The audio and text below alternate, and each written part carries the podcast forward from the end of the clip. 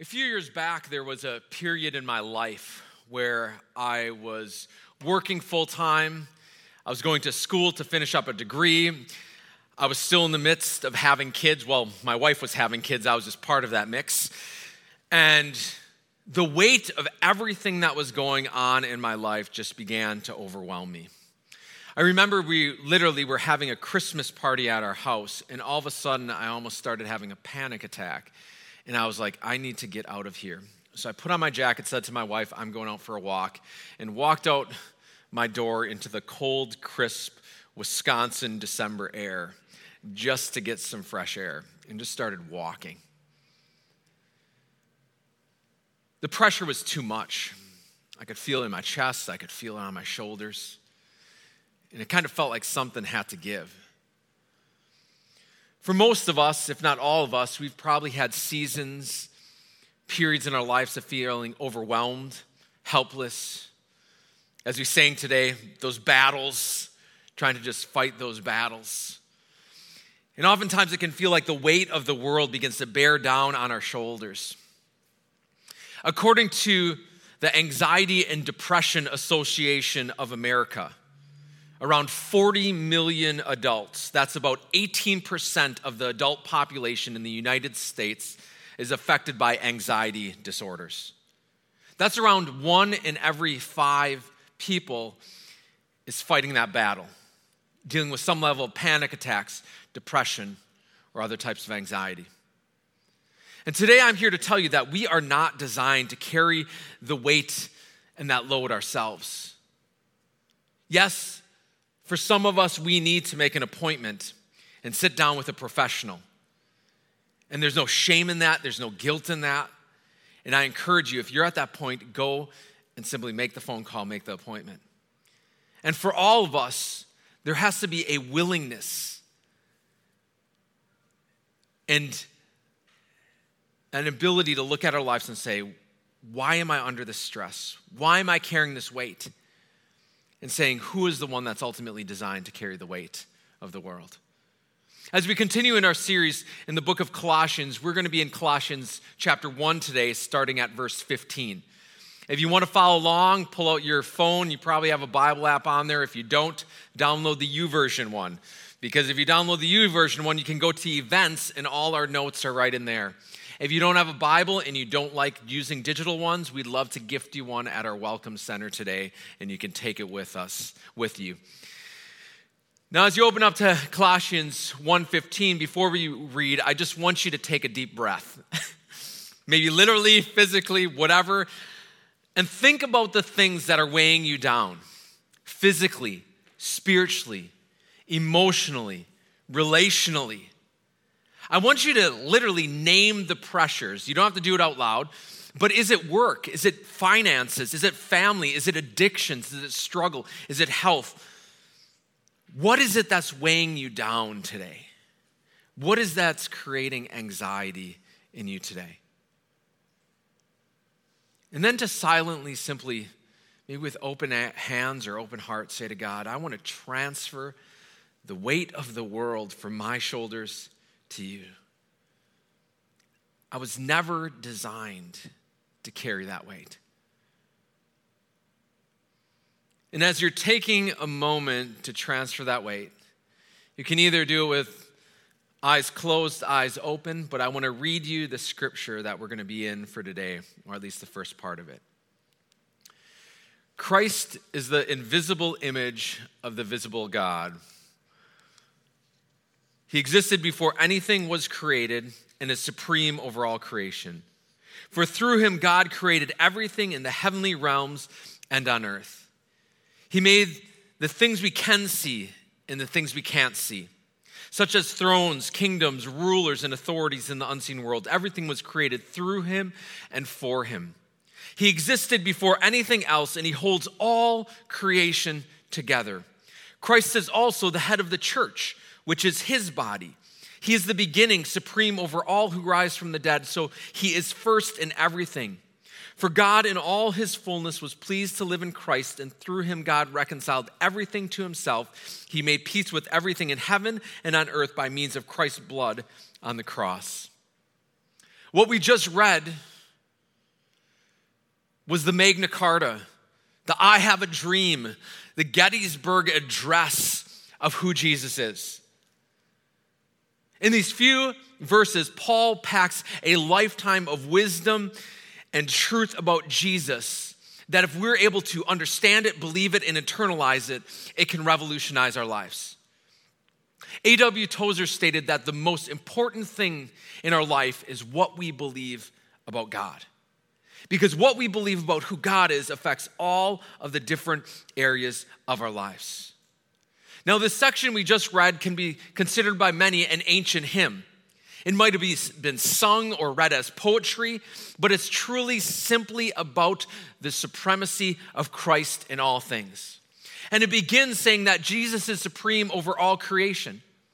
Jesus is God in flesh. Jesus is not part of the created order, He is over it. He is God and has created everything. One of the many names for Jesus is the Word of God. And if you rewind to the first book of the Bible, Genesis, we read that God spoke everything into existence. We say ex nihilo, out of nothing, God spoke, and all that we know came into existence. God did not begin with building blocks of life, He began with nothing. And when He spoke, it came into existence. In science, all of modern science points back to a starting point of our cosmos. That we live in an expanding universe. So if you rewind the clock, you'll get to a point where there is a singular point, a beginning. And in that beginning, I believe that God simply spoke and everything we see and know came into existence. He is supreme over it all. Jesus is the beginning, Jesus is the end, and He is the supreme creator God. Now, just rewind a moment and think about what you are struggling with. Think about what's going on in your life and begin to recognize the supremacy of Christ in everything. Think about this. As God spoke, planets, stars, solar systems, galaxies came screaming out of his mouth.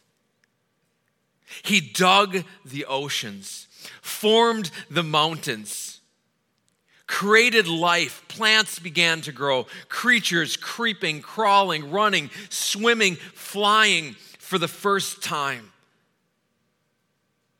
And then here, God gathers up the dust of the ground and He creates man, He creates woman, and He breathes His own breath of life into them.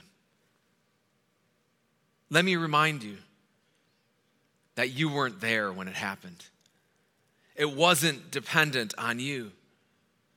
But in the midst of all this creation and all that God is doing, He had you in mind.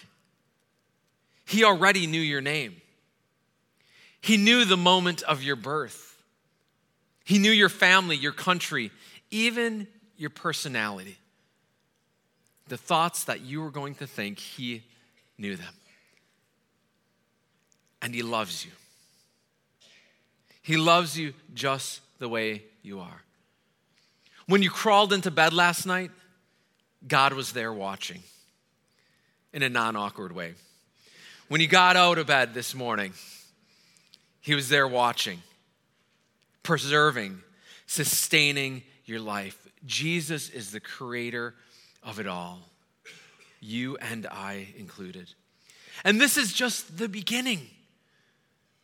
We have only been talking about more like the physical side of things, but also Jesus is supreme over all physical and spiritual rulers.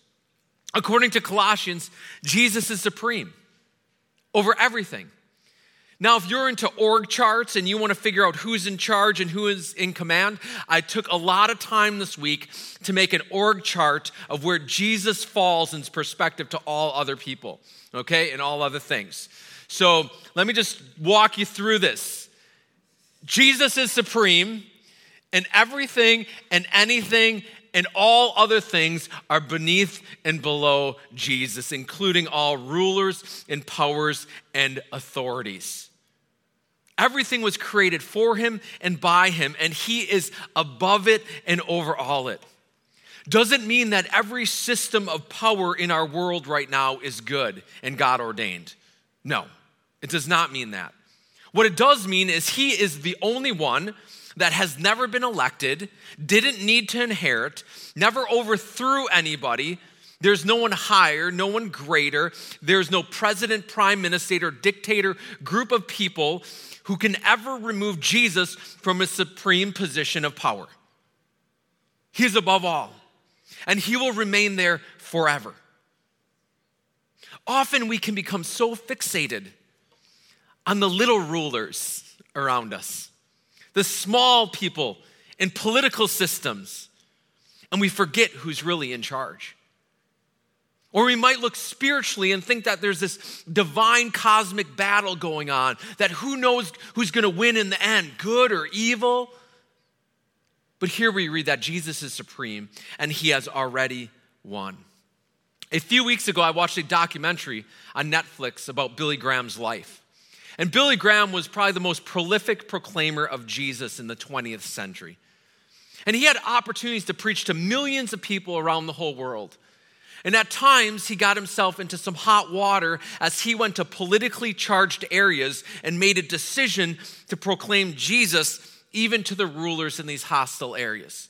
Some people took issues with that, but again and again, Billy Graham rose above the political systems and said, No matter what other people say, if God gives me an opportunity to proclaim Jesus to the lowest person or the highest person, I will do it. On a spiritual plane, it states in Colossians, and we recognize already, Satan has been defeated. He is a loser, he has already lost. As one person said, we do not fight for victory, we fight from victory. That Jesus already has the victory.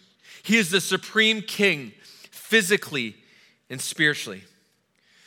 So remember when you go to work, and you feel like you have a good or bad boss. When you look at the country and you feel like we have a good or bad president, when you look at the world and you feel like it's in control or out of control, or if you're just ambivalent to the whole thing, just remember Jesus is supreme. Just don't go to work tomorrow and go up to your boss and say, You're not my boss, Jesus is. Might not get you real far. We now arrive at verse 18. And Paul states Jesus is the head of the church, which is his body. Jesus is supreme over the church. When Paul writes this, he is talking about the big C church, the church from all ages, all generations, all people who have said yes to Jesus at all times. He's not talking about little c local church, but it includes that. But he's talking about big C church, that Jesus is supreme over it all. A denomination is not head of the church. Staff is not head of the church, although we have great staff here. I am not head of the church. The leaders and people are not head of the church, even though we have an incredibly generous and loving and giving people here. No, none of us are head of the church. Jesus is supreme over the church. And unfortunately, it's easy to make church about us and not about Jesus. And when the church becomes about you and I and not about him, we have decapitated Jesus as the head of the church. And any church that has an other head but Jesus is a Franken church.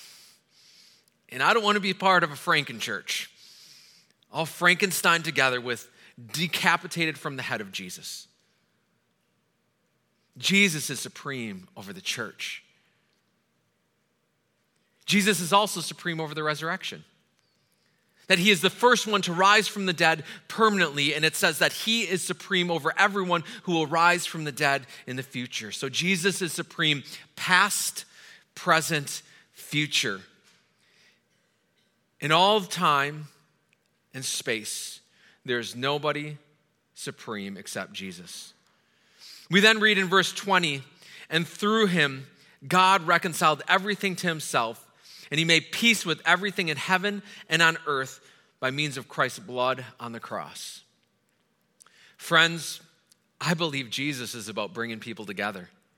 that He's not about tearing people apart. And I believe that my God, the Jesus of the Bible, is a tearing down wall, breaking barriers God. And he is about tearing down walls and breaking barriers in the church. And I want to be a church that tears down walls and breaks barriers for the gospel of Jesus, be it cultural, ethnic, socioeconomic, political, class, age, gender. We need to tear down walls because of the death, resurrection, and ascension of Jesus Christ. We need to proclaim that Jesus is supreme over it all. We then read it in Colossians 1 21 to 23. This includes you who were once far away from God. You were his enemies, separated from him by your evil thoughts and actions. Yet now he has reconciled you to himself through the death of Christ in his physical body. As a result, he has brought you into his own presence, and you are holy and blameless as you stand before him without a single fault. Jesus is supreme, as mentioned before, even over you. There's not one person in all of history who has earned their way, who has worked their way, who has manipulated their way into the kingdom of God. According to these verses, it says that all of us were enemies of God. In another passage, it says, All of you are dead. We are all dead in our sins, and Jesus is the one who came and intervened in our lives. We were separated, but Jesus, through his death, brought us back into relationship with him. And not only that, it says that we are now holy and blameless as we stand before him without a single fault. When he looks at you, he sees you faultless, he sees you perfect. Friends, brothers, sisters, when will we stop seeing ourselves through the lens of others and start seeing ourselves through the lens of Jesus? That we are holy, perfected, without fault in his eyes because of his death. So I ask you, friends, do you believe? Do you believe that Jesus is supreme?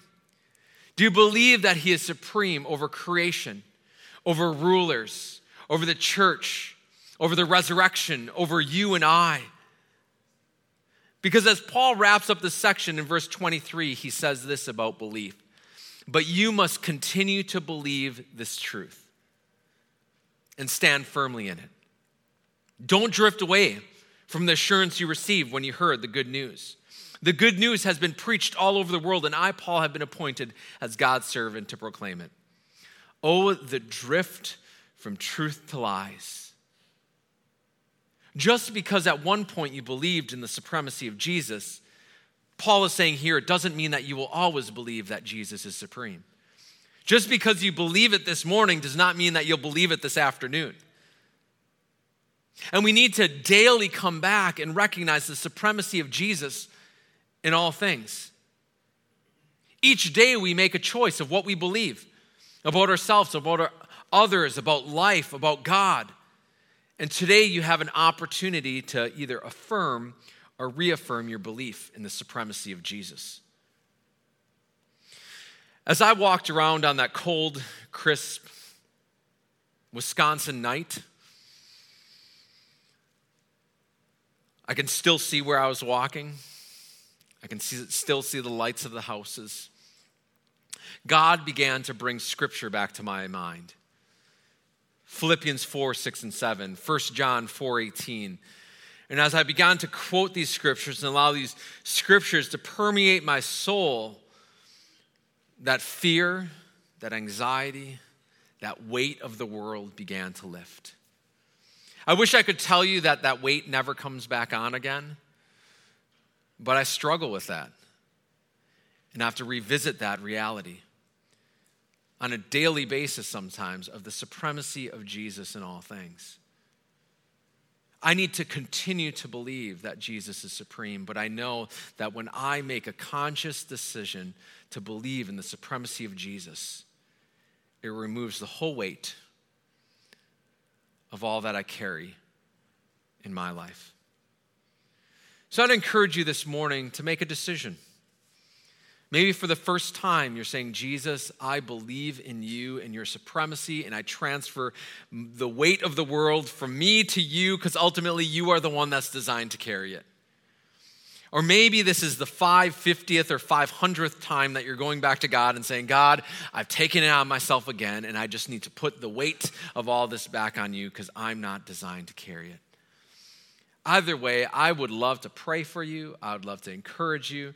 If you today are making a decision for the first time to say yes to Jesus, I would love to give you a gift. But I believe as we allow Jesus to rule supreme in our lives, there's no question in my mind about the supremacy of Jesus in all the world, in all the cosmos, in all of life. But the real question for me today is are we allowing Him to be supreme in our own lives? May we make a conscious decision to put Him in that place in our own lives. Let's pray. God, you are supreme. Jesus, we are amazed that God, you could love us so much and that you are the designer, the creator, the maker of all things, and you are supreme over it all, over creation over rulers and authorities, over the church, over the resurrection, over you and I. You are supreme. And God, I just recognize afresh and new that you are supreme, and I allow you to be supreme in my life. May we transfer the weight of the world, the weight of our struggles over to you, and allow you to be the one who's the one that fights for us, the one that battles for us, and that will find ultimately victory in you. In Jesus' name, amen.